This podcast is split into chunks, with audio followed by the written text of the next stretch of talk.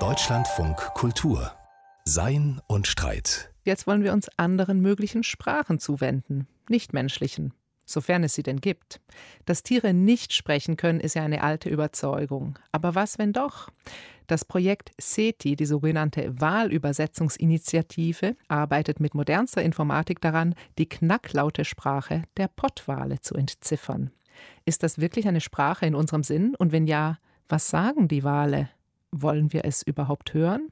Das sind Fragen, die sich David Lauer in seinem philosophischen Wochenkommentar stellt. Seit ihren Anfängen hat die europäische Philosophie die Sprachfähigkeit eifersüchtig als exklusives Geburtsrecht des Menschen verteidigt. Der Mensch ist das einzige Lebewesen, das Sprache besitzt, erklärt Aristoteles zu Beginn seiner Politik. Die Stimme zeigt Schmerz und Lust an und ist darum auch den anderen Lebewesen eigen. Die Sprache dagegen dient dazu, das Nützliche und Schädliche mitzuteilen und so auch das Gerechte und Ungerechte. Aber hat Aristoteles vielleicht nur nicht gut zugehört? Zu unserer Überlieferung gehört auch die Sehnsucht nach einem verborgenen Reich ganzheitlichen Sinns in der Natur. Lässt sich die romantische Vorstellung, dass das Leben um uns herum zu uns sprechen würde, wenn wir seine Hieroglyphensprache nur verstünden, einfach so abweisen? Nicht zufällig waren es Weise, wie König Salomo, und Heilige, wie Franz von Assisi, denen man die Fähigkeit zuschrieb, die Sprache der Tiere zu verstehen. Oder haben wir es hier nur mit einer sentimentalen Projektion zu tun, mit der wir die stumme Natur vermenschlichen? Im Dunstkreis dieser Fragen bewegt sich auch das CETI, das internationale Forschungsprojekt zur Entschlüsselung der Pottwal-Sprache.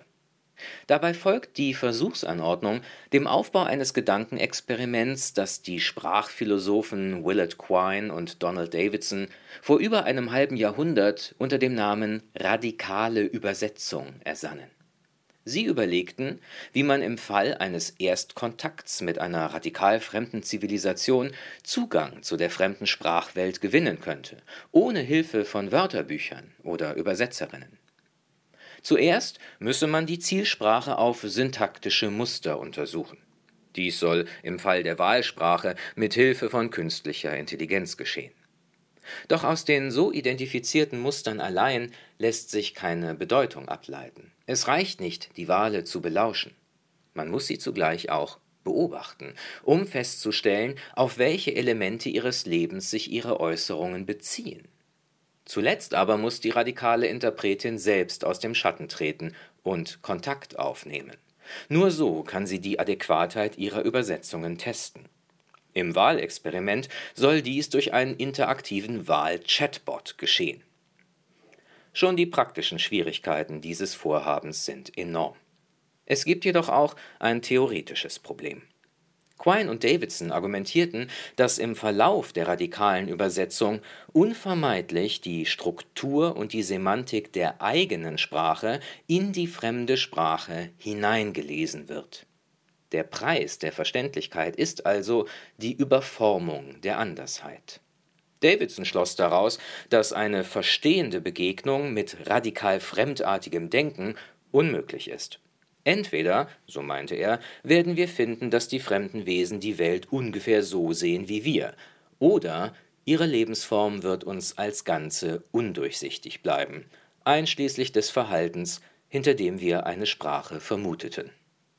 Ludwig Wittgenstein, in dessen Werk sich ähnliche Überlegungen finden, war in dieser Hinsicht skeptisch. Wenn ein Löwe sprechen könnte, so gab er zu Protokoll, wir könnten ihn nicht verstehen. Und vielleicht ist uns das im Stillen auch ganz recht. Nehmen wir an, wir fänden heraus, dass die Pottwale tatsächlich eine Sprache sprechen, also nach Aristoteles mitteilen können, was nützlich und was schädlich, was gerecht und was ungerecht ist, würden wir es ertragen anzuhören, was Sie uns zu sagen hätten? David Lauer war das mit seinem philosophischen Wochenkommentar.